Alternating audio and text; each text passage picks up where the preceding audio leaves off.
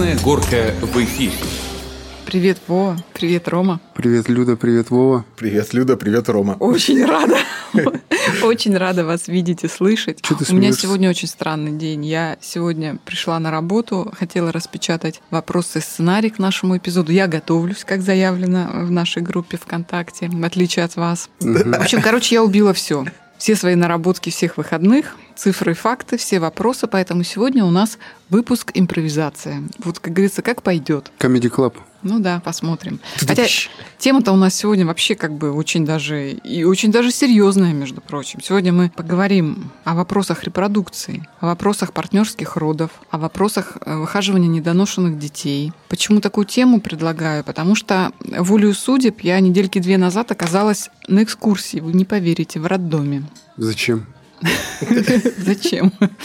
Мое журналистское прошлое э, да заставило, да, заставило меня отправиться в этот путь, потому что увидела я объявление, приглашают на экскурсию в городской роддом. Тема очень интересная, и когда я увидела, что эти экскурсии проводит главный врач роддома, я просто к нему подошла и сказала, приходите к нам на подкаст. И вот сегодня а у для нас чего это надо вообще? Ну, Эти вот, экскурсии? Да, я этот что-то первый раз такое это услышал. тема, вот э, тема так называется «Открытый роддом». То есть это некая такая федеральная программа, проект, и те роддома, которые, я так понимаю, входят в этот проект, они проводят некие вот такие вот знакомства. А вообще для чего это надо? Я думаю, что вопрос-то не ко мне, Ну, не наверное, тебе, да, а да. к гостю. Да, да, да. Вот. Но знаете, что самое прикольное? Что Да. там пришли, и, наверное, одна треть вот этого экскурсантов были мужчины. Ты серьезно? Они пришли со своими женами, уже девочки такие с пузиками хорошие стояли, и они пришли посмотреть, узнать и, очевидно, потом прийти на роды в качестве партнеров. Это было очень приятно и очень неожиданно. Ну, слушай, тут странно. Ты хочешь или не хочешь, ты все равно в этот роддом попадешь рожать. Ну, а куда? У нас нет другой альтернативы. Нет, ну, во-первых, у нас не один Ну, роддом в городе. Во-вторых, я думаю, что как раз просто понимать, да, вот насколько я вспоминаю свои первые роды 150 лет назад, Мгм. реально это был стресс. Хорошо это- сохранилось. Это был стресс, потому что я попала в роддом среди ночи. Что сейчас помню, это до верха белый кафель, какие-то панцирные сетки, темно, никого нет. И что со всем этим мне теперь делать, я не знала. То есть ко мне приходила акушерка, должна была она чаще приходить или не чаще, была ночь, всем хотелось спать, мне тоже. Ну, в общем, реально это был, помимо того, что это было больно и сложно, это был еще огромнейший стресс для девочки 22 лет. Мгм. Поэтому я считаю, то, что сейчас происходит, и то, что вот такие заведения становятся открытыми для своих будущих пациентов и их родственников, то, что сейчас можно про это говорить, посмотреть, где ты будешь лежать, кто с тобой будет заниматься, как это должно все происходить, задать все вопросы главному врачу, мне кажется, это очень круто. А в то, Чисто вре- психология. в то время не было модным совместные роды? Нет. Наверное, нет, да? Нет. Потому что мы-то уже это застали. Ты был на совместных родах? Нет. Давайте для тех, кто не совсем э, знает Вова, он у нас отец двух дочек. Дочек. Рома, отец, Отец одной, одной дочки, дочки. Люда, мать двух, Двух дочек. дочек. Отсюда ребенок должен быть. Дочкой. Вот. Почему ты не был на партнерских родах? Да. У тебя дети молодые. Ну, то есть не мужское это дело. Да не было такого вот четко поставленного вопроса, что нужно идти. Но она не просила тебя. Нет, мы Тоже- разговаривали об этом. Вот. То есть э, мы не договорились, что я пойду. А почему? Изначально я не планировал на этом присутствовать, да, потому что у меня есть собственные как бы соображения в этом плане, да. Мгм.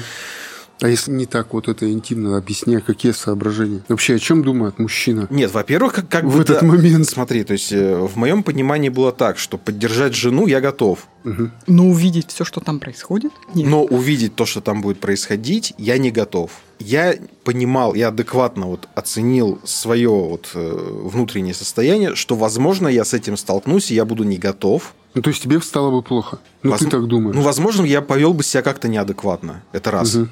А Во-вторых, э, Прыгал по стенам, висел на люстрах и кричал, отдайте, мне нужен мальчик. Вторым должен родиться мальчик. Детей меняют в тайных лабораториях. Ну, нет, я очень не люблю, когда с моей женой поступают как-то неправильно. Мгм. я могу начать нервничать. А, ты в этом плане. То есть Я он обезопасил врачей. А, ну да. Возможно, да. То есть ты неправильно бы оценил бы какое-то действие врача, конечно. да? А, ну все Конечно, понятно. да, я да. бы начал бы там Я понял. требовать, я начал бы там психовать, возможно. Я говорю, тут вы делаете что-то не то, да что вы там делаете. Ну, я просто понял, что я, возможно, могу себя повести как-то не Ну, так. то есть испортишь, еще хуже будет. Да, да, да, да. Я Очень могу что-то испортить. кстати, решение, я считаю. Вот. Ну, это, честно говоря, тоже вот у меня такой, как это правильно сказать, низкий болевой порог, да, то есть если, ну, чувствую вот слабую боль, да, плохо переносишь, и боязнь э, крови, ну, это у меня есть, у меня, то есть я не падаю, там, не бьюсь в истерике, там, да, но у меня начинает кружиться голова, подташнивать, то есть мне от этого мне все плохо, и э, однажды жена сказала, что... Я беременна. Да, я беременна, мы сходили, ну, я сказал, да, замечательно, мы походили на всякие разные курсы, а потом она сказала, что давай пойдем на совместные роды. Я согласился. Э, По жене было видно, что она боится. Ну, То есть ей нужна поддержка. Да, она у меня очень сильный человек, то есть вот, ну, прям я возьму и сделаю. Но здесь она не показывала, но по ней было видно, что она боится. То есть я сказал, да, я пойду, и я пошел. Буквально недавно вспомнила вот эту историю и сказала, что тебе, да, на самом деле огромное спасибо. Но я бы не сказал, что там что-то это вот прям страшно. Какую помощь ты оказывал жене вот в родах? Вот конкретно. Вот сейчас оценивая, да, польза твоя в чем была? Вот с ее слов это то, что был я рядом. А с ее слов, что я ее останавливал, ну, естественно, э, мы не очень быстро родили, э, не было никаких осложнений, Сло- ну, мы просто тяжело рожали, там несколько подходов было, как-то это вот Естественно, она начинала нервничать, она может себе это позволить. Вот по той же самой причине, что ты говоришь, да, это не то, что все врачи плохие, это просто вот, ну, некая реакция. Она- Стрессовая ситуация. Да, стрессовая ситуация. а, Она начала уставать, она начала терять силы, то есть, ну, вот это вот все. И просто был рядом я, вот. У нее поднимались эмоции, я ее гасил. Подай, принеси рядом. Естественно, я там не мог акушерке помочь еще чего-то, но я был всегда рядом и сидел. У нас были такие между подходами большие промежутки времени, то есть я сидел рядом с ней, я ей что-то рассказывал, там, ну, читали все остальное. В какой-то физической силы у меня там, ну, я не применял. Вот мужчины многие говорят, что вот это потом скажется на наших сексуальных отношениях. Вот Нет. это была какая-то Нет. проблема? Нет, во-первых, ну тебе туда не надо и заглядывать. Это ни к чему. Ты стоишь рядом с любимым человеком, вот ее рука, вот ей помогаешь, там надо было, меня просили там ей голову, шею поднимать ее там, ну, чтобы она давилась, вот. И вот это все вообще перекрывается, когда тебе дают ребенка в руки первым. Ну, как бы вот она передает, и вот это... Еще с пуповиной? Да, батончик хлеба этот. Ну, я, я ей сразу сказал, я говорю, так вот кто мучил мою жену столько времени. Как бы. ну, на самом деле это очень замечательно. И то, что она там в какой-то там крови, в чем-то там не играет роли абсолютно. Отключаются вот эти все э, штуки, которых я боялся, что будет кровь, там вот там крики какие-то, еще чего-то, они отключаются, они уходят на второй план абсолютно, и ты пытаешься больше уделить внимание. Хуже-то ей, не тебе, вот сейчас. И вот и все. Но самый главный нюанс, что ты был на курсах. То есть ты ходил с ней на курсы. Это, это было желание, опять же, э, жены. Э, если бы она не настояла, ну не то что пинками там, но если бы она не настояла, то я бы, наверное, не пошел, потому что, ну, для меня там ничего не было. Ну, то есть тебе пользы это не принесло? Нет. Вот по ее словам, и вообще вот эта вот вся программа у нас в городе, она замечательная, там замечательные психологи, люди, куклы-заворачивальки, там пеленать и все остальное. Ребята, вообще ничего. Вот Слушай, просто вот ничего не не, соглашусь, не соглашусь. Вот про первого ребенка рассказывала, про второго расскажу. Значит, Мгм. разница в 13 лет. Мы с мужем тоже ходили на курсы. Ребята, вот не слушайте, девочки, не слушайте Рому. На курсы и мальчики, на курсы надо идти. Почему? Потому что, во-первых, Я не сказал, что не надо. Идти надо, про пол- я- Люда. ты ну, про пользу, я про А, пользу. Польза есть. Хорошо. Потому что мало того, что вообще Как скажешь, хозяйка.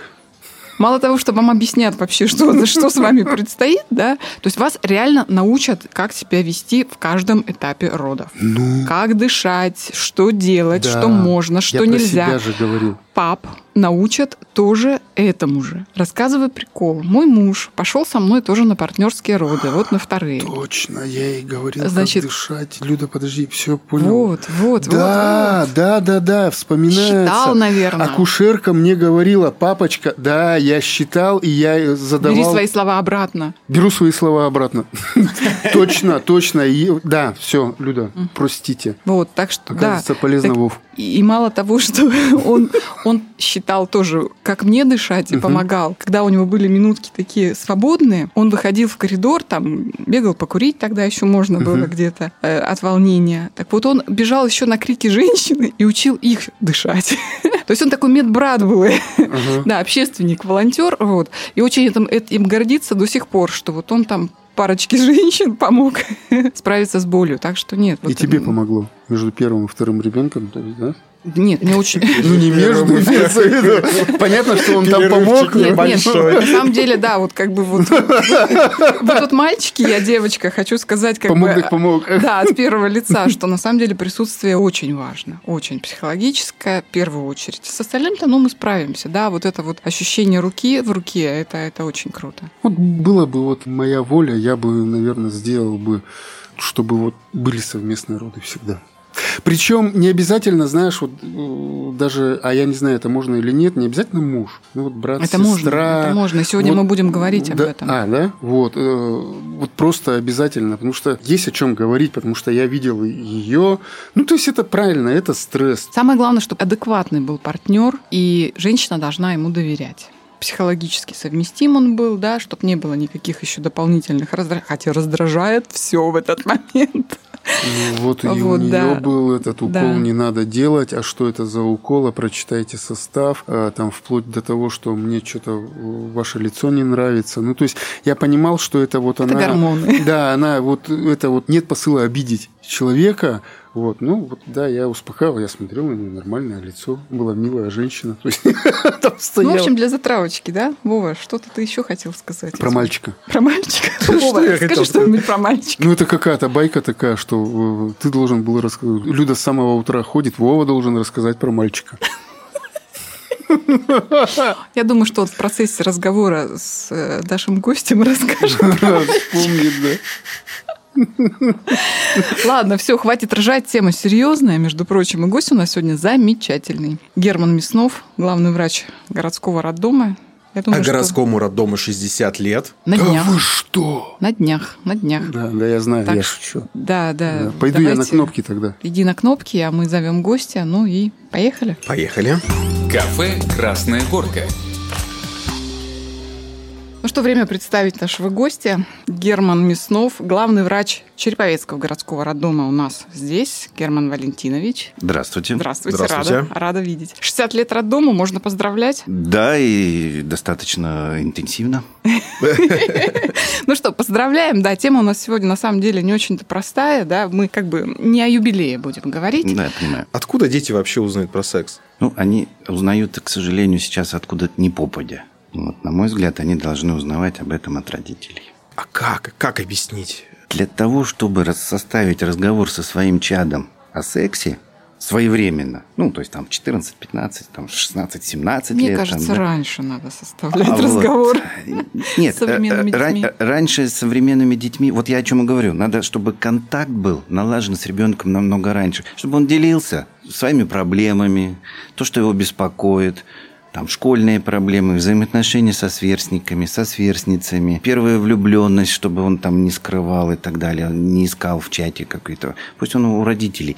Э, И когда настанет как раз вопрос взросления, во-первых, э, ребенок не побоится разговаривать об этом со своими родителями, ну, там, дочка с мамой, а сын с папой, потому что вот этот контакт, он уже существует, и он многолетний, а не просто пришел, ну, как у тебя там сын, вообще дела происходят с девушками, да? Вот Папа говорит, тебе чему-нибудь научить? Да, да, да.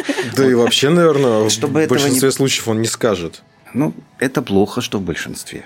Вот как раз в большинстве он должен об этом поговорить с отцом. Не, мы понимаем, что как бы хорошо было бы, да, Да, на мы практике. сейчас идеализируем, а практика показывает обратное. Так вот, надо ломать вот эту практику. Это не есть хорошо, что э, родители не хотят, не могут разговаривать со своими детьми. Вот я вот даже могу поделиться э, исследованиями. Проводили такое исследование анонимное, запустили в интернете анкету. Откуда вы получаете информацию вообще вот о, о половом взрослении, о взаимоотношении мужчины с женщиной, о сексе?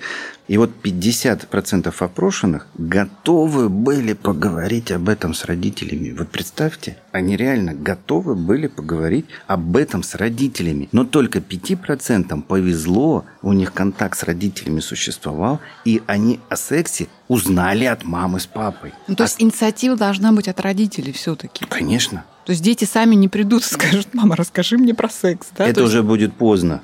Да. Это да. уже будет поздно. А мама начинает говорить про аист, э, капусту. и Да, всё остальное. пистики, тычинки, э, да, вот. Нет, нет, ни в коем случае. Взаимоотношения, контакт с ребенком, он должен быть намного раньше, чем этот разговор о сексе. Вот он должен произойти сам по себе, само собой, ну, когда взросление произойдет, не более того. Но контакт должен быть намного раньше. А вообще вас вот не пугает нынешнее молодежное течение child free? Даже не то, что молодежное, оно вообще как бы, да, вот очень много женщин, которые сознательно отказываются быть мамой. Ну, я не говорю, что это, как бы, как правило, это феминистические какие-то, да, темы, но, но это вот осознанно говорят, что нет, мы не хотим, карьера и, и так далее. Это Да прежде это всего. всегда было. Это всегда было, просто, наверное, в условиях какого-то информационного э, вакуума не распространялось это активно, не пропагандировалось. М, это То очень- есть сейчас это не увеличилось. Да нет, конечно. Нет. Просто мы сейчас об этом стали чаще слышать. Мало того, даже назвали это. То есть а рожают по-прежнему нормально. child free, да? Вот. Нет. Те, кто планирует э, семьи, те, которые э, как бы э, девочки из опрошенных, вот, к слову сказать, в рамках того же опроса, девочки планируют состояться как мамы. Все равно два, три ребенка. То есть они себе планы-то на жизнь строят, и семью они себе представляют, и не исключительно как какие-то взаимоотношения с противоположным полом. Нет, нет, нет.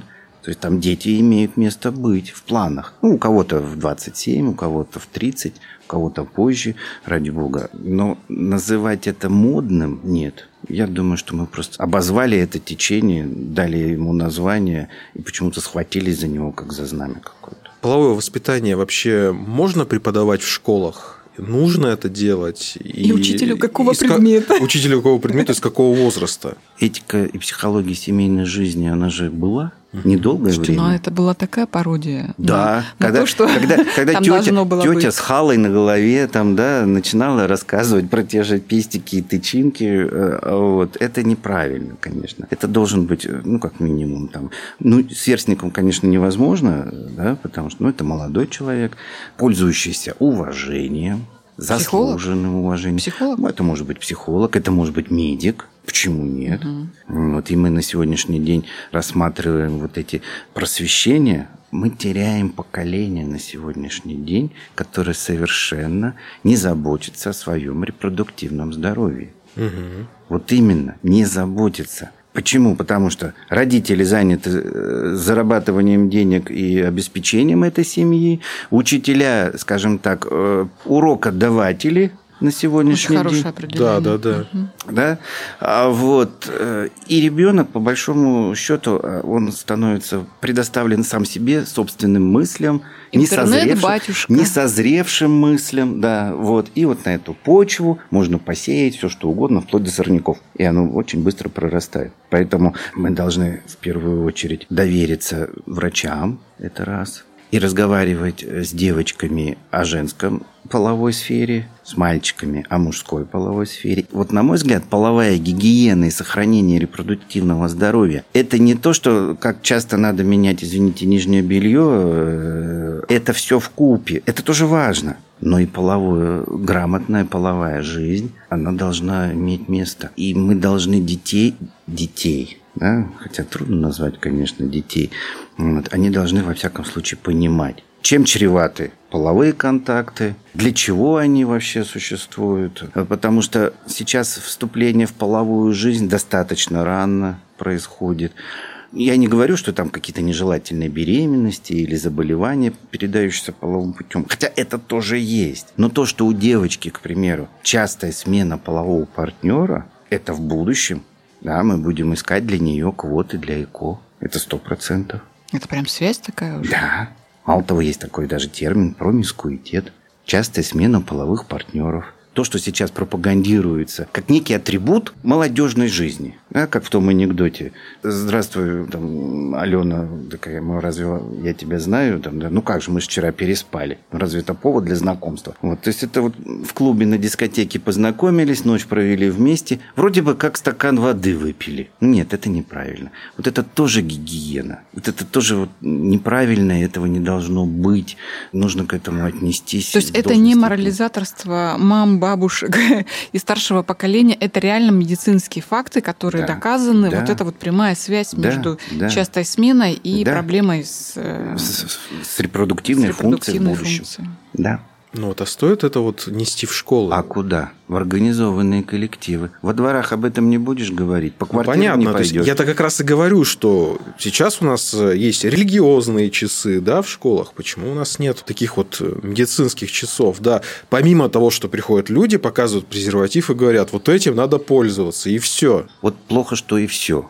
Этим надо пользоваться, но перед тем, как этим надо пользоваться, надо знать, чем отличается девушка от девочки, когда, в каком возрасте, как у нее происходит созревание организма, что у нее в, этом, в этот момент происходит. То же самое у мужчины.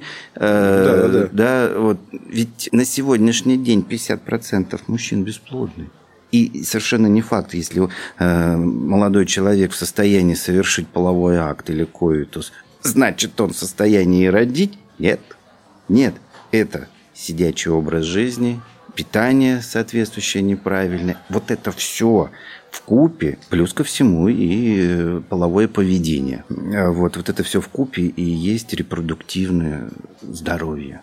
Вот об этом надо говорить в школах в первую очередь. Потому что дети э, в своей среде они существуют, они общаются, они получают, они ищут, во-первых, ответы на свои вопросы. Если они от родителей не получили, от учителей тем более, они будут об этом разговаривать со своими сверстниками.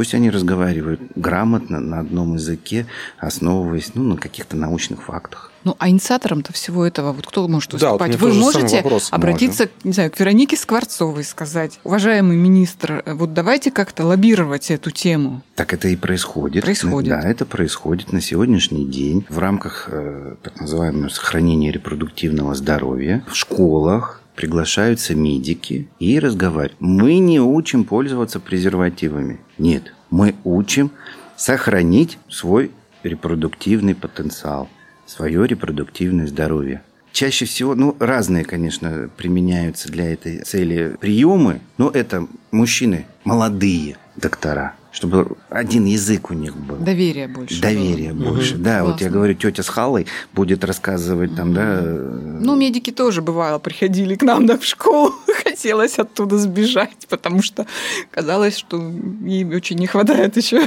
погонов. Ну да, да, да, и плетки. И плетки, да, да, да, да. Ну что, удовлетворен ли ты, Владимир, ответом о половом воспитании наших детей? Ну это, наверное, тема вообще отдельного разговора на самом деле про половую грамотность и половое воспитание. Ну нет, вообще тема очень серьезная, да, и мы так вот тут вроде как отшучиваемся, но это на самом деле ничего не происходит. Ну, да. Эм, вот и я вот сейчас сижу и слушаю, думаю, вот я как мама двух дочек, все ли я сделала, да, чтобы вот их как-то вывести вывести, вывести к блюду. Во взрослую жизнь. Во Ведь половое жизнь, воспитание, да. оно же, вот смотрите, мальчик не понимает, кто такая девочка, и девочка не понимает, кто такой мальчик, да, и если бы, возможно, бы было бы ясное понимание друг друга, да, возможно, у нас не появлялись вот эти всякие феминистические движения, да, то есть, ну, вот это вот все серьезное, когда именно от непонимания рождаются вот эти вот заблуждения, и мужчин называют непонятно кем ну, и чем. Ну, сейчас не бы, в тренде, да. Владимир. Вот посмотри, в Швеции, то там даже нельзя сказать девочка и мальчик. Да, мировое это, мировое это сообщество идет к толерантности, когда полы вообще абсолютно стираются. Вот как, кстати, вы гендерной принадлежности? Вернее, к стиранию гендерной принадлежности. Это как? Это Ну модно. и- К чему это приведет вообще, Герман Валентинович? Так это уже приводит. Child free? Это и не только child-free, это действительно, то есть восприятие вот этого происходящего с точки зрения эволюции, с точки зрения продолжения рода, оно мало кого интересует. То есть вот я здесь, я сейчас. Здесь и ми- сейчас, да. Да, меня, меня не интересует то, что у меня будет дальше. Придумывают различные истории про стакан воды, которые... А пить-то ведь и не хочется, да? Когда настанет время, и на смертном од- одре некому будет подать воды. А пить-то ведь не захочется. Нет. Вот. Здесь надо рассматривать с точки зрения природы и предназначения человека в принципе. Да, есть попытки э, социализировать человека как вот homo sapiens да, человек разумный, да, и все остальное. Вот. Но с точки зрения биологии это же все равно просто ветвь, ветвь приматов. Ну почему нет? Давайте рассматривать это с этой точки зрения, которое должно оставлять после себя потомство, которое должно э, делать какие-то эксперименты биологические, и естественный отбор, и искусственный отбор. Он тоже должен быть. Кафе «Красная горка». Была я на экскурсии в вашем роддоме недавно. Я помню. Да, да. И вот мне хочется спросить, вот лично главный врач проводит экскурсию в течение там, по-моему, двух с половиной часов. Да. Отвечает на все вопросы, отправляется с экскурсантами, не знаю, в оперблок, в палату интенсивной терапии. Это почему такая открытость? Где святость этого места, чтобы никто ничего не знал? Как это все происходит? Ну, это как раз принцип именно открытого роддома, открытой реанимации. Человек должен знать, куда он попадет рожать, где он будет находиться, в каких палатах, какие условия его ожидают, что ему можно, что ему, самое главное, нельзя, какие маршруты существуют э, и так далее, чтобы э, он оказался ну, в знакомых э, обстоятельствах, в знакомой ситуации и в знакомых условиях. То есть это психотерапия такая? Ну, как минимум, да, и тоже должен понимать, что мы хоть и закрытые с точки зрения санитарного режима, какого-то там условий, мы закрытые, да.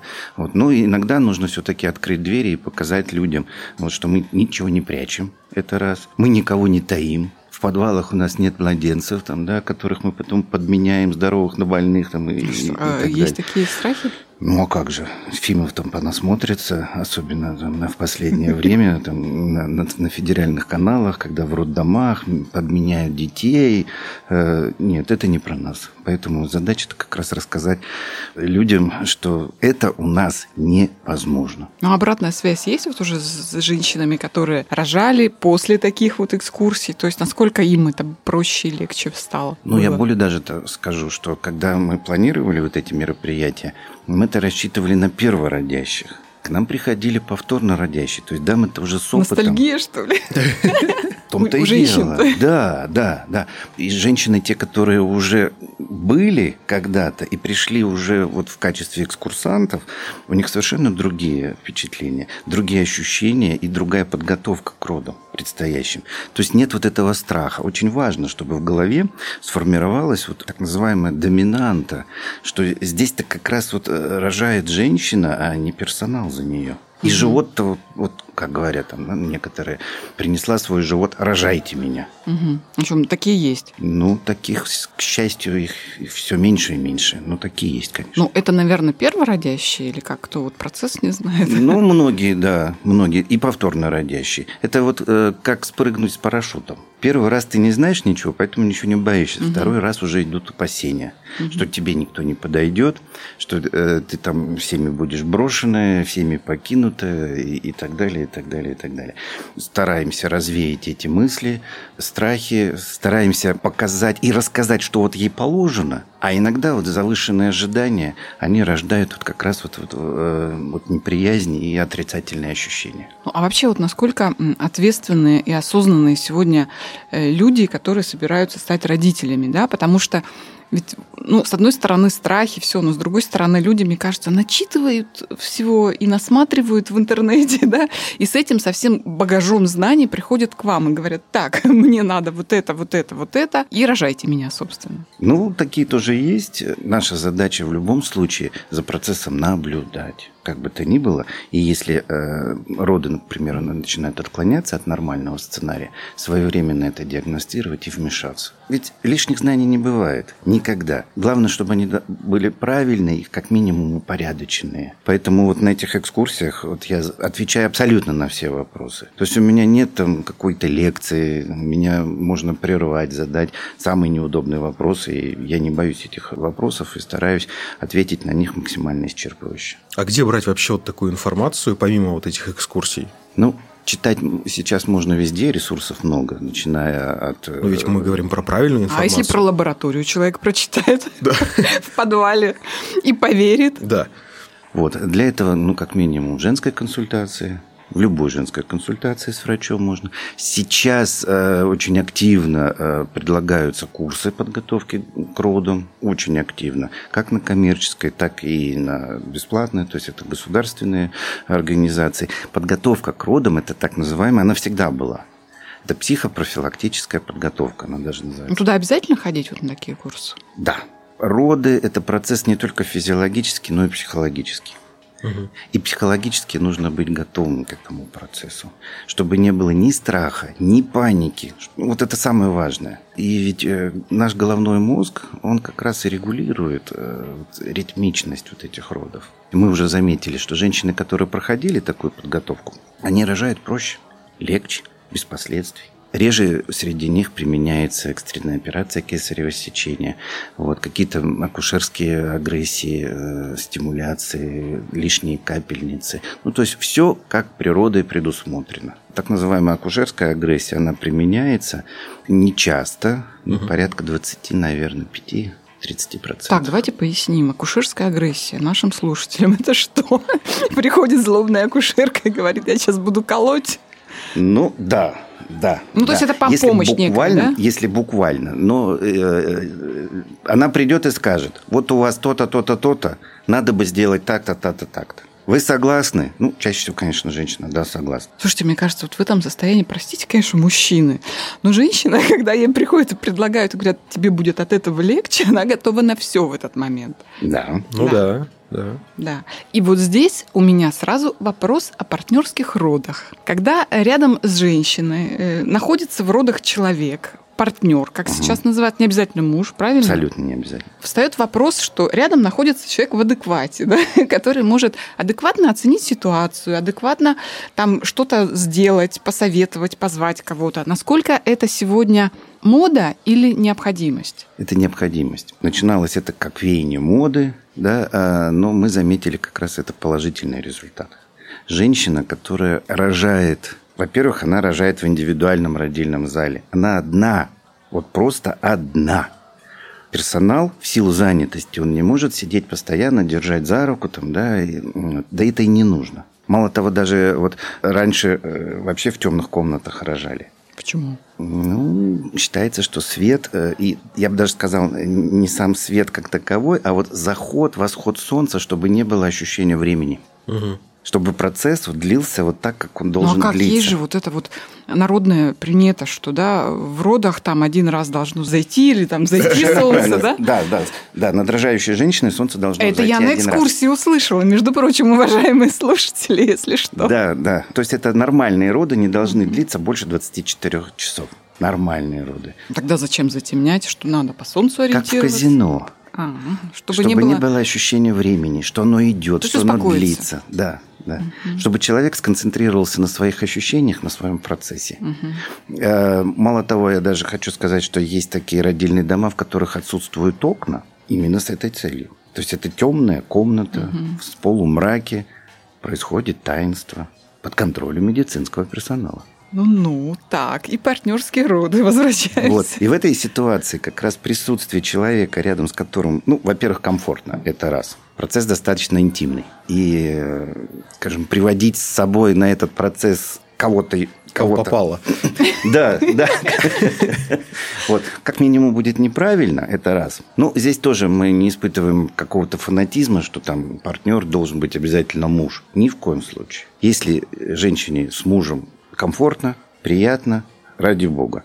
Если это будет мама, сестра, подруга, просто посторонний человек, нам абсолютно все равно. как сам выглядит э, процесс. То есть, ну, я сам как мужчина, я понимаю, да, то есть, э, если вот у меня жена рожает, э, и то, что потом будет для меня как бы предметом вожделения, да, оно должно как-то вот все-таки чем-то спрятано, какой-то таинством и так далее.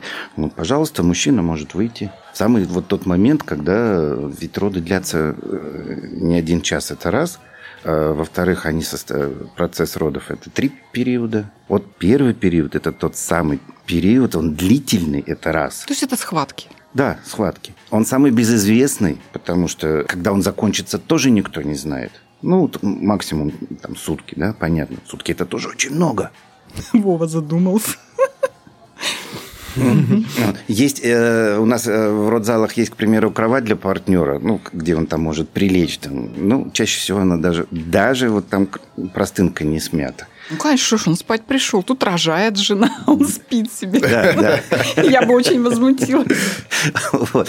Некоторые женщины неправильно поступают, они волокут. Я даже вот, вот не, я тоже не хотела побоюсь спросить. этого слова. Вот именно волокут с собой. Значит, надо этот процесс э, мужей, типа, полюбуйся, что ты со мной сотворил. И чего ради, да, я вот тут э, коряч, извиняюсь там, да, а, а вот. Вот, нет, нет. Вот эти женщины поступают совершенно неправильно, это раз. Во-вторых, э, и мужчины-то идут вот на этот процесс как бы как на заклание. Это тоже ни к чему. Но ведь самое это главное, чтобы партнер-то был адекватный. Да, как минимум, как минимум адекватный раз как максимум он должен четко понимать свою задачу в родзале. Он партнер. Он не пришел на экскурсию посмотреть, что как вообще тут вообще происходит. Да?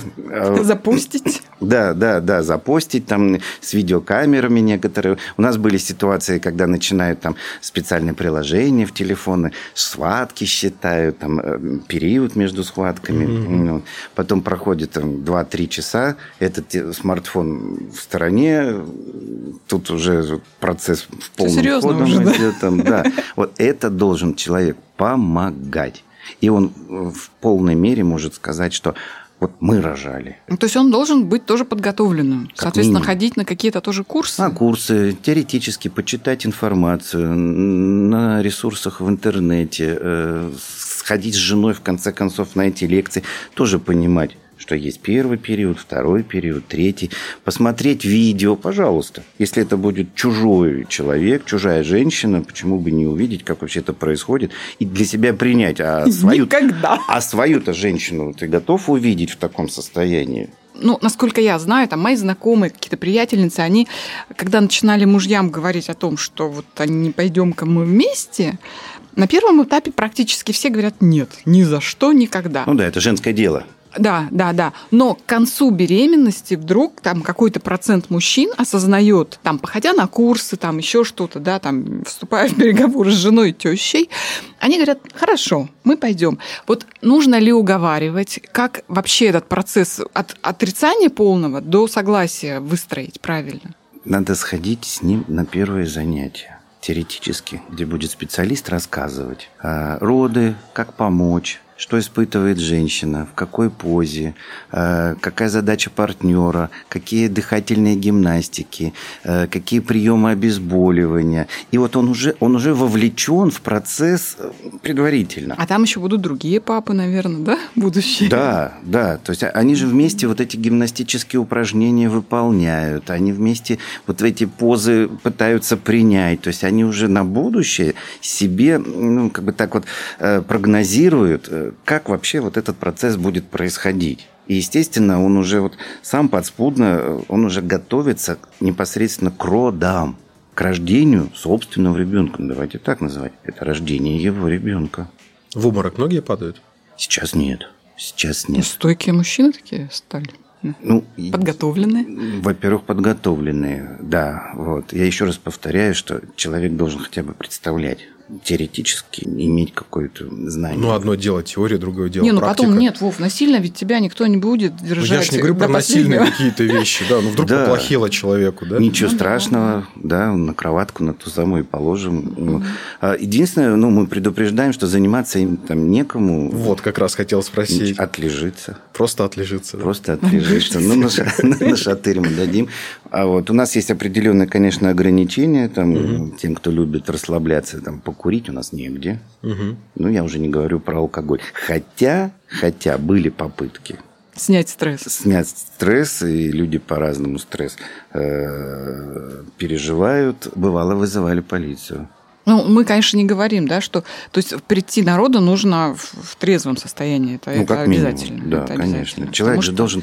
Человек... Это работа. Да, это он пришел на работу. Он пришел на процесс. Он не пришел посмотреть, как в кинозале с попкорнчиком. А врачам, э, акушерам это, скажем, не является ли помехой, когда чересчур тревожный папа бегает, там, кричит, что срочно в палату, да, срочно рожаем, хотя, ну, у врачей своя точка зрения на это все, видение, конечно, профессиональное, другое, но вот этот вот человек, который вносит э, некую сумятицу в работу, или вы уже так спокойно можете Абсолютно утихомирить спокойно. таких? Спокойно спокойно. Тревожных пап. Да, это раз мы знаем, как их, во-первых, э, тревожность эту снять у них, вот, как их вовлечь в процесс. То есть мы им предлагаем, давайте-ка вы вот сделаете вот это, давайте вы вот это сделаете. Мы их не отстраняем, ну посиди в уголку, не мешай, а лучше выйдите. Такого нет, вы нам мешаете.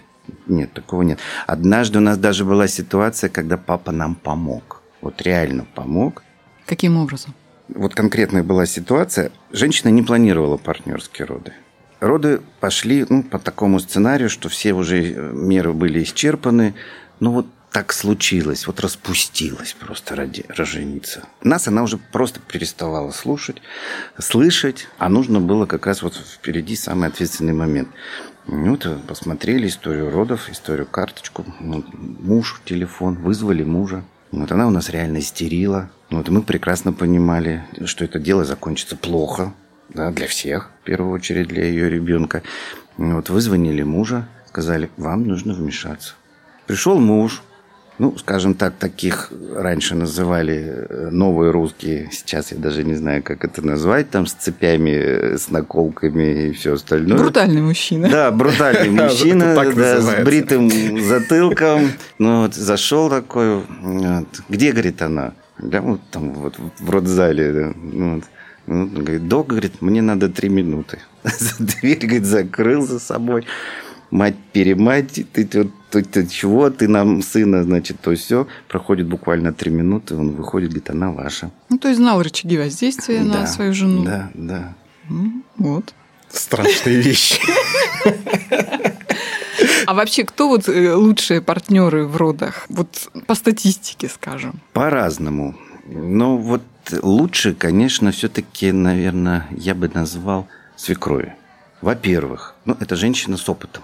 Она представляет, что роды это вот не раз, как в известном фильме «Хочу бэби», там, да, сделай мне бэби, и через час раз и бэби есть. Монтаж. Да, монтаж. А вот, это раз, она с опытом. Мама, она все-таки больше испытывает чувство дочери, у нее жалость, сострадание и, и так далее. Свекровь, она более холодно относится к этому процессу.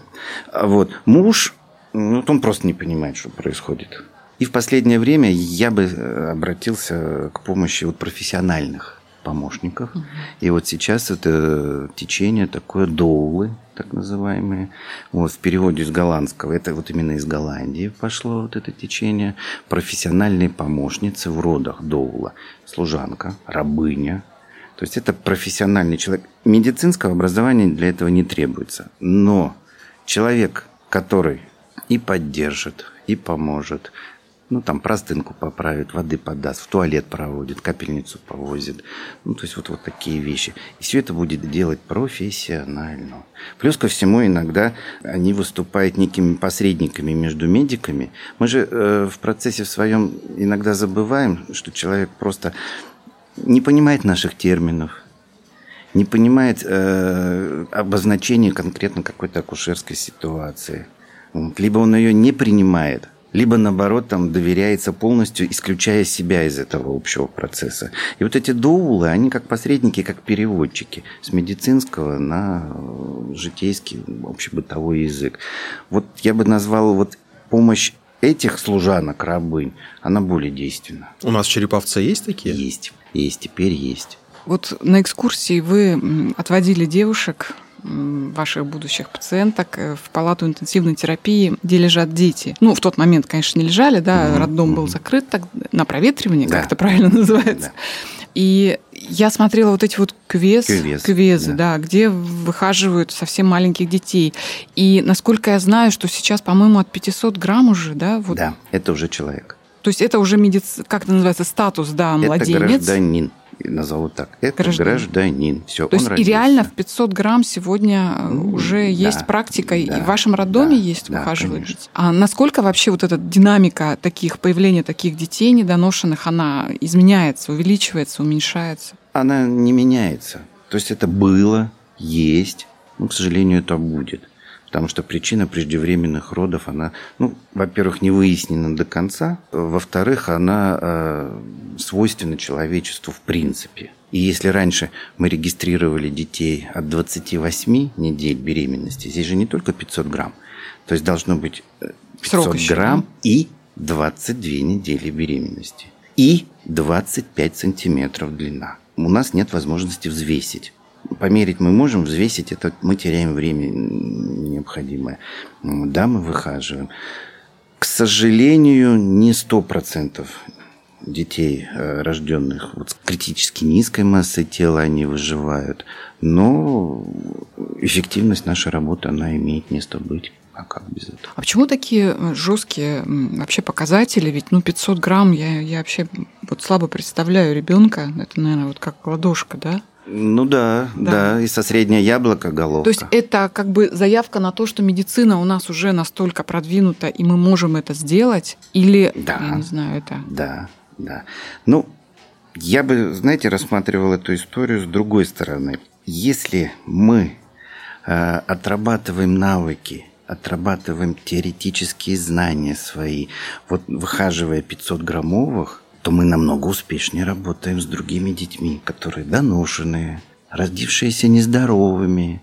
Понятно, что не 100% выживаемость, даже не 50%, но кому решать, кому жить, кому нет? Да? Кто скажет, у вас ребенок родился недоношенный, слишком легкий, мы не будем ничего делать, ну, если, извините, у него сердце бьется. Как? А потом природа настолько неизученная вообще отрасль. Если мы 90%, извините, таких детишек потеряем, а 10 останется живыми, кто попадет в эти 10? Кому решать? Кто должен жить, а кто не должен жить? Это уж точно не нам решать. Но, с другой стороны, ведь у таких детей с экстремально низкой массой тела куча э, побочных заболеваний потом да, возникает, ну или уже приобретенных. То есть и как дальше-то? Вот родители, понятно, что они э, всеми силами и всеми фибрами души стремятся сохранить жизнь ребенку врачи стремятся, но насколько осознают и врачи, и родители, насколько врачи транслируют это родителям, что, ребята, дальше-то вам придется со всем этим жить, да, и вот, вот это будет заболевание, возможно, да, или уже есть. И вы должны всю жизнь с этим находиться. Ну, к сожалению, в России еще небольшой опыт выхаживания таких детей. Вот. Поэтому нам трудно говорить там, да, про тех российских ребятишек, которые родились 500-граммовыми, Э, что с ними стало потом, через 10 лет, через 15-20. Вот. Но есть зарубежные результаты. Так вот, понятно, что это не те дети, которые радуют. Понятно, что это не те дети, которые здоровые, потом идут в школы и все остальное. Особенные вот. дети. Они особенные, безусловно. Но замечено, замечено, что если ребенок доживает до года, ну, вот я имею в виду, это данные зарубежные. У них там давно этим занимаются, поэтому есть у них так называемый опыт изучения, что с ними становится. Те дети, которые доживают до года, половина из них в итоге идут в общеобразовательные школы. Понятно, что половина это остается особенных. Понятно, что эти дети будут отставать от сверстников. Но половина из тех, которые дошли до общеобразовательной школы, догоняют своих сверстников к 15 годам, ну то есть к подростковому возрасту. Половина из них догоняют, и потом еще половина из тех, которые, значит, вот, э, выровнялись, из них еще половина, они заканчивают колледжи, получают профессии и живут обычной жизнью. Ну, то есть восстанавливаются, да, в общем-то. Да, да, да. Вот, вот Понятно, что это те дети, которые требуют огромных просто усилий. Э, Не только государства, но и родителей. В первую очередь. Да, да. Но, но, как определить? Вот этот ребенок попадает вот в Никак. эту группу. Никак. Этот... Нет. Поэтому мы работаем со всеми. А Существует какой-то вообще обмен опытом? Безусловно. В том числе и с зарубежными? э, Конечно, да? конечно, да. Вот. И я больше даже скажу, что э, российский опыт, э, он заслуживает внимания и уважения, потому что мы и еще э, Турция. Вот мы как раз выхаживаем с 22 недель, занимаемся детьми. Вот. Многие государства не могут себе позволить это, и они э, начинают как бы ре- ребенка регистрировать намного позже. Кто с 23 недель, кто с 28. Ну, вот далее. я насколько читала, что в некоторых роддомах европейских там какой-то период вообще не подходит к ребенку, то есть не, как это называется, интенсивную какую-то терапию не применяют, да, давая возможность природе самой распорядиться, то есть Ну да, что- чтобы естественный Да, да, отбор да, да. сработал. То есть насколько это как бы жесткая мера, я представляю, когда родители ждут вот эти там сколько, 24 часа, да, и, и- на Чаще волю всего при- 5 суток. Пять суток? Пять суток. Но это применяется в тех государствах, в которых э, официально узаконена эвтаназия. Вот возьмем Швейцарию. Вот это единственное европейское государство, э, вот, где эвтаназия совершенно законна. Поэтому там слишком прагматично. Ребенок рождается, пять дней его лечат, потом через пять дней собирают так называемый медико-этический комитет, приглашают родителей, ну и объясняют. Вот родители, у вашего ребенка вот это, это, это, это, это.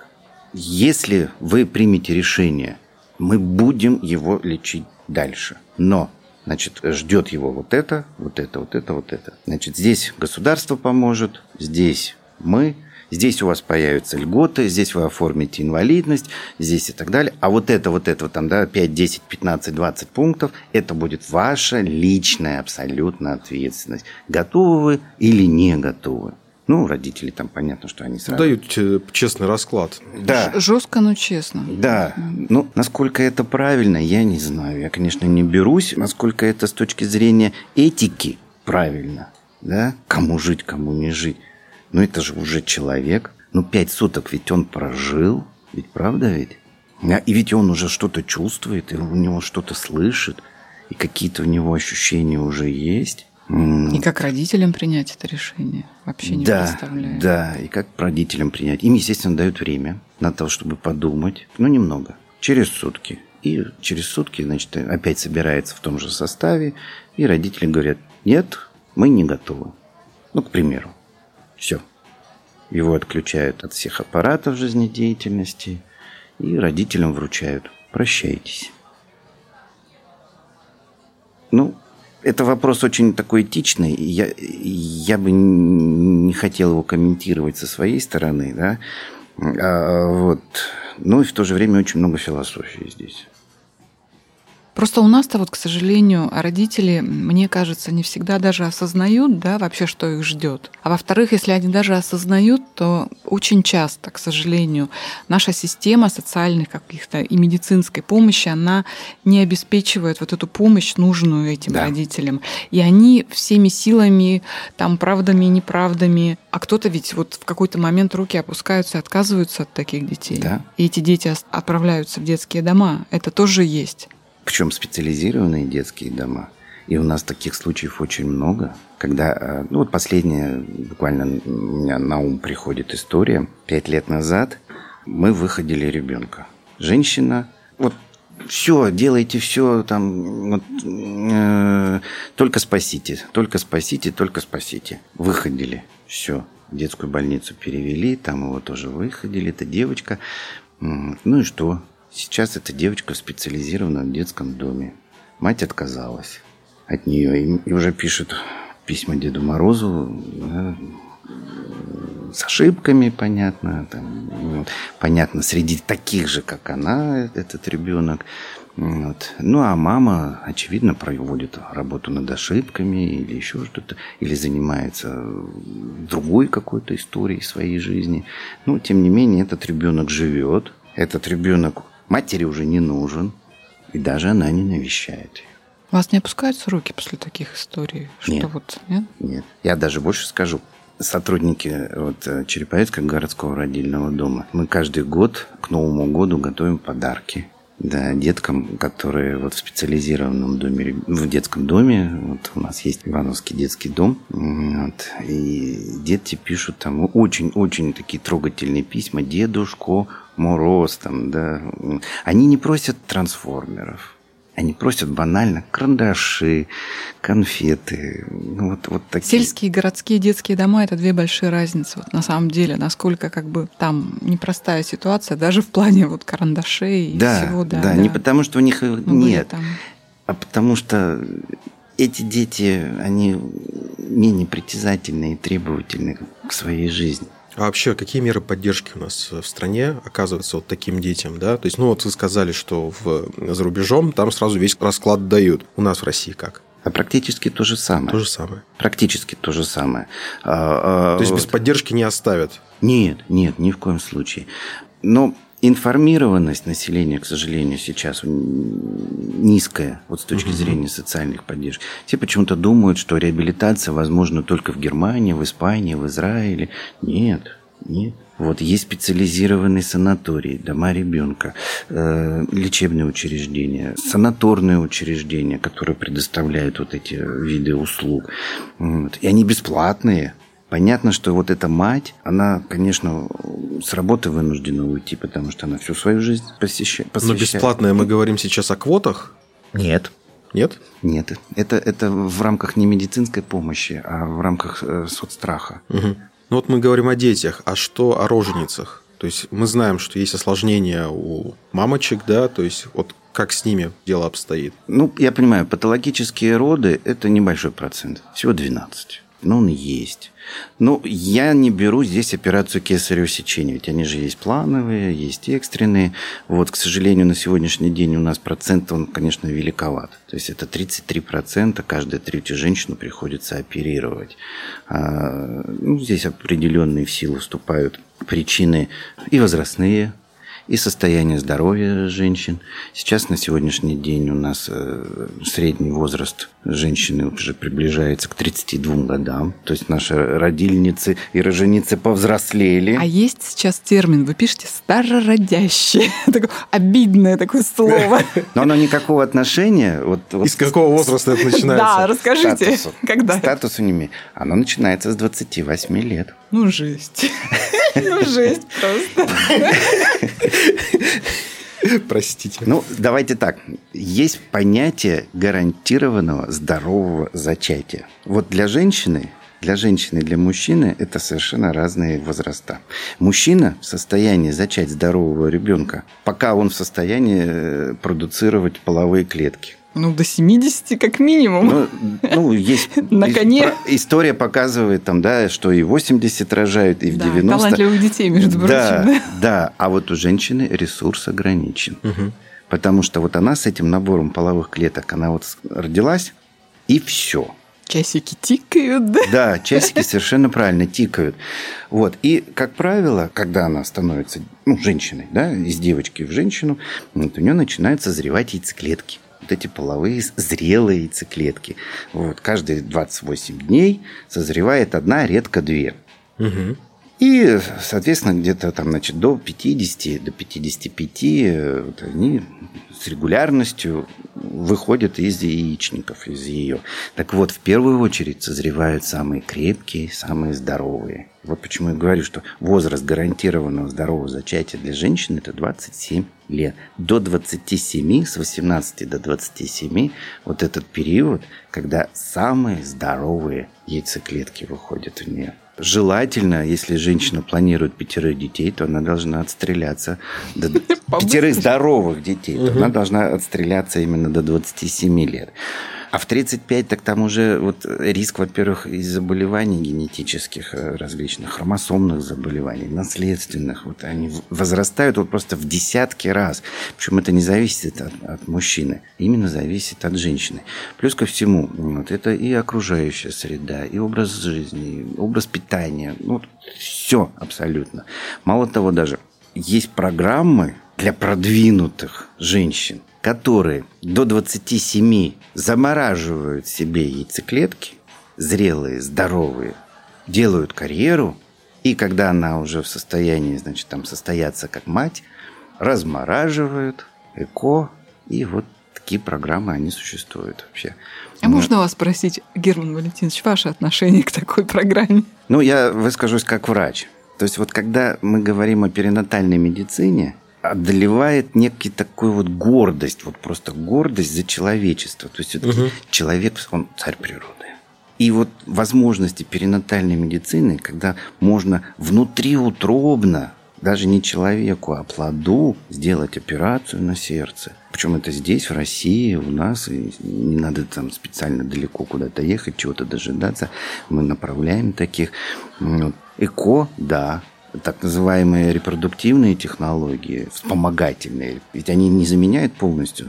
Еще не придумали э, искусственную матку, которая бы еще и выносила эту. вот Да придумайте, придумайте. Ну, вроде бы идут какие-то эксперименты все равно. Ну, по пересадке только. А платные и бесплатные роды, они... Есть разница? Я ничего не могу сказать по этому поводу, потому что э, в Череповце платных родов, ну, во всяком случае, легальных нет. А что ли, нелегальные до сих пор существуют? Ну, дома же рожают. Это, Ну, я это, это допускаю. нелегально считается? Это вообще преступность. Нелегально да. родила дома. На мой взгляд, это вообще преступность. Это, это, это преступное отношение к своему здоровью, в первую очередь, к здоровью своего ребенка, вообще к своей жизни, судьбе и так далее. Вот. Мы сейчас говорим о тех платных родах, когда э, договорные роды, да, в кавычках, вот, когда... То есть э, приходит какой-то ангажированный врач да, роды. да, да, да, да. Человек, которому заплатили деньги за то, что он ну, будет курировать этот вопрос. Подождите, ну есть же дежурство, есть же врач, который отвечает за эту смену, и он же все равно очередь. будет принимать решение, нет? Да, да, он должен То принимать. есть и тут конфликты начинаются. Абсолютно. Могут быть. И мы отказались от этой вот идеи, потому что многие роддома предлагают контракт на роды. Ну, есть такой вариант. Мы отказались от этой идеи, потому что ничего кроме вреда по факту это не приносит. Когда вот все хорошо, оно и так будет все хорошо. Только вы еще за это деньги заплатили. Мало того, вы еще будь- уверены будете всю оставшуюся жизнь, что вот потому что вы заплатили, поэтому у вас хорошо. Нет. А ваше отношение вот к течениям, которые говорят, надо рожать в воде, в ванной, там еще где-то? Ну, не более как к моде. В ванной рожать, вот расслабляться хорошо. В воде расслабляться во время схваток, во время первого периода хорошо. Душ помогает. Да, вот. А вот когда непосредственно ребенок рождается, и вместо того, чтобы глотнуть воздуха, он в легкие заливается вода, это неправильно. Ну, не рыбку же рожаешь. Ну да, да. А вообще какие-то новые технологии придумываются? Вот? Или Если- все-таки все вот как оно было, так и есть? Вот было это как раз не так, как должно быть. Ага. Вот на мой взгляд, было, вот все считают как бы классическое акушерство. То есть женщина э, на этом кресле, Орет. да, орет, корчится, акушерка стоит у причинного места, и это считает классическое акушерство. Нет, это немецкое акушерство. Это раз. Во-вторых, оно создано вот как раз для того, чтобы удобно было не рожать, а принимать роды – это разные вещи. Вот и на сегодняшний день как раз свободное положение в родах – это возвращение к природе, это возвращение к естеству, это возвращение, в конце концов, как процесс, вот он вообще предусмотрен, Господь Бог наделил Еву в свое время рожать, вот так она и должна. Удобно ей на корточках, пусть рожает на корточках. Удобно на четвереньках, пусть на четвереньках. Удобно повисеть там, значит, на каком-то там э, турнике, ради бога. А ведь, в конце концов, притяжение Земли ведь тоже надо применить. Зачем воду, зачем вот горизонтально? Это как раз противоестественно. Наполеон же вроде родился, да, в вертикальном положении. Пойду, Выпал. Пойду перечитаю биографию. А вообще, что важнее в акушерстве? Хорошая техника, напичканный такой роддом, или все-таки вот руки врачей, опыт? Персонал. Или нельзя противопоставлять? Нет, нельзя. Я бы даже больше сказал, вот акушерство – это, наверное, единственная специальность, где очень важен опыт. Чуйка. Потому что как начинаются роды, знают все. А вот чем они закончатся, знает один Господь Бог. Поэтому вот, это вот когда на уровне вот, э, вот этого искусства, когда вот это вот ощущения должны быть, вот что-то не так. Как говорится, объяснить не могу, но надо сделать вот так. Это а приходит... как вы подбираете персонал? Вот как вы их прощупываете в том плане, что есть у них эта чуйка или нет? А они сами, отбор происходит самостоятельно. То есть, если человек вот этого чутья не имеет, у него будут ошибки. Как бы есть попытки создать ну, протоколы, так называемые. Да, то есть я должен сделать раз, два, три, четыре, пять, шесть, семь, восемь, девять, десять. Алгоритм действий. Совершенно правильно. Да. Вот, он существует. И мы этому придерживаемся. Но если, если его прочитать и внимательно, то это как раз вот именно вот в чем он заключается. Что если так, то мы так поступаем. Если вот в эту сторону, то вот так. Но он все равно приближен э, к физиологическому процессу. Призвание никто не отменял, да? Да, да. И вот, наверное, акушерство – это как раз та отрасль, где не научить. Вот оно либо есть, либо этого нет. А что самое прекрасное в этой профессии? А каждый день прекрасен. Ведь это единственная профессия, да, ведь единственное э, лечебное учреждение, откуда люди выходят с прибавкой. В основном-то в больнице. Что-нибудь отчикают. Да, прооперировали, что-то удалили, излечили от болезни и так далее. А вот от нас-то ведь с прибавлением выписываются. И вот разделить радость, вот это задача персонала. Это раз. И во-вторых, ну, позитив, он же во всем. Даже вот в штукатурке, я уж извиняюсь, кажется, там, да, за эмоции. Вот он пропитан этой радостью. Все, вся атмосфера. Но ведь без негатива никуда. И а разбирательства существуют, а как и Самые жесткие. жалобы. Самые жесткие. Вот мне кажется, в акушерстве это вообще самое. В акушерстве такое, да? самые жесткие разбирательства. И их э, не сравнить ни с чем. А почему именно в акушерстве? Ну, потому что неудачи в акушерстве, они самые болезненные. И сами разбирательства самые негативные. В первую очередь для женщины, для семьи, которая не состоялась. Естественно, есть желание найти виноватого. И поиск вот этого виноватого идет очень скрупулезно. Ну, когда человек заболел и не выздоровел, ну, ну никто ж в этом не виноват, правда, почему он заболел. А вот когда человек э, или семья ждала счастья, а счастья не получила, очень хочется найти виноватого. И вот поиск этого виноватого, он идет длительно, э, болезненно для всех. И для этой семьи, и для персонала. Но ведь вот на сегодняшний день, насколько я опять же читаю там какие-то в интернете новости, встают на позицию человека, который подает иск, да, то есть на позицию пациента. И очень часто обвиняют именно акушерок, врачей вот в каких-то вещах, которые, по мнению их коллег, в принципе, нечестное обвинение. И я знаю, что флешмобы устраивают медики, да, в защиту. Вот, я не помню, акушерка, по-моему, в Калининграде, да, да, была. И ваш роддом, по-моему, участвовал в да, этом, да, вы да. выставляли хэштег, там я так, да, такая да. же. Вот как с этим вообще? Это постоянный процесс, и это часть профессии, или да. это что что-то сегодня происходит в государстве, когда появляются, ну, как вот эти нечистоплотные потребители, да, ну, это грубо я говорю по отношению к медицине, это обычно, ну, как бы к другим сферам, но это есть, то есть люди, которые пытаются вот обвинить ради обвинения. Конечно, потому что человек так устроен. Если его ожидания не оправдались, всегда нужно кого-то в этом обвинить. И поэтому э, рассматривать акушерство с точки зрения вот на сегодняшний день это действительно самое болезненное. Она даже, она всегда была.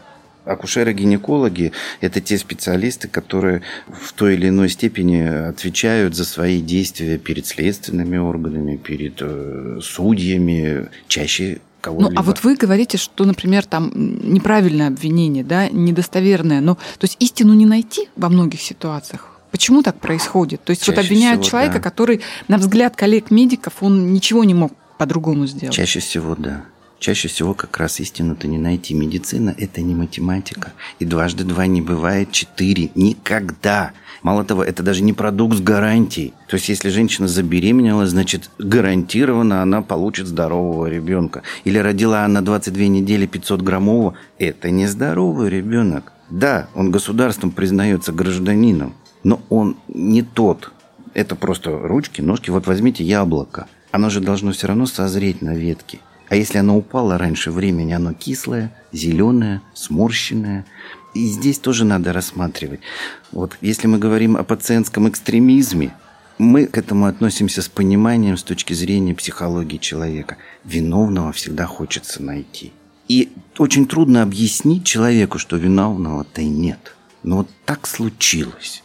На это уходит время, на это уходят силы, ресурсы, материальные но ведь, но ведь бывают же на самом деле халатное какое-то отношение, да. да? То есть давайте не будем тоже идеализировать не, картину, не, не, не, да? То есть нет. бывают моменты, когда человек, ну просто вот по каким-то причинам медик, да, не сделал то, что ему положено. Ну, что он должен был сделать? Вот для этого как раз идет э, расследование. Расследование, это раз. Во-вторых, существуют так называемые клинические рекомендации. Вот он должен поступить, как ну, мы уже говорили об этом, вот так, так, так, вот алгоритм. И если ты, извини, не поступил так, либо ты, будь любезен, объясни, почему ты так не сделал, а если нет у тебя объяснений, то, скорее всего, ты будешь виноват. Но если у семьи какие-то вот вопросы, допустим, к персоналу, да, то есть они понимают, что что-то происходит не то, они могут обратиться к вам напрямую? В первую очередь ко мне должны обратиться. Если я на месте, я приму всегда, абсолютно. Это главное. Вот. Мало того, даже хочу сказать, что у меня как руководителя честь мундира я не собираюсь защищать. То есть если, если кто-то виноват, угу. то я абсолютно честно его накажу. Я не собираюсь никого защищать. И бездаря, э, халатно относящегося к своим обязанностям, я накажу и намного серьезнее и жестче, чем даже э, там, суд, следователь или еще кто. Ну что, у меня вопросов нет. У меня один вопрос дурацкий остался. У нас, в принципе, есть рубрика «Опять дурацких вопросов», но так как мы не подготовили ее, я все-таки задам один. Как родить мальчика? Ну, наверное, Ребенок должен быть девочкой. Ребенок должен быть здоровым. Ага. А будет ли это мальчик или девочка, это вопрос последний. Вот, вот как родить здорового ребенка, я вам скажу. Это будет темой следующего эпизода. Спасибо большое, Герман Валентинович. Очень радостно всегда общаться с вами. Еще раз я думаю, что мы поздравим, наверное, да? да. Замечательный роддом, старейший роддом Череповца, 60-летием. Привет огромный всему вашему коллективу. Интенсивно Низкий поклон за то, что вы делаете. Ну и что вам? Побольше девочек и мальчиков здоровеньких и адекватных родителей, которые приходят на партнерские роды. Спасибо. Спасибо. Все, пока-пока. Пока-пока. До свидания. Кафе «Красная горка».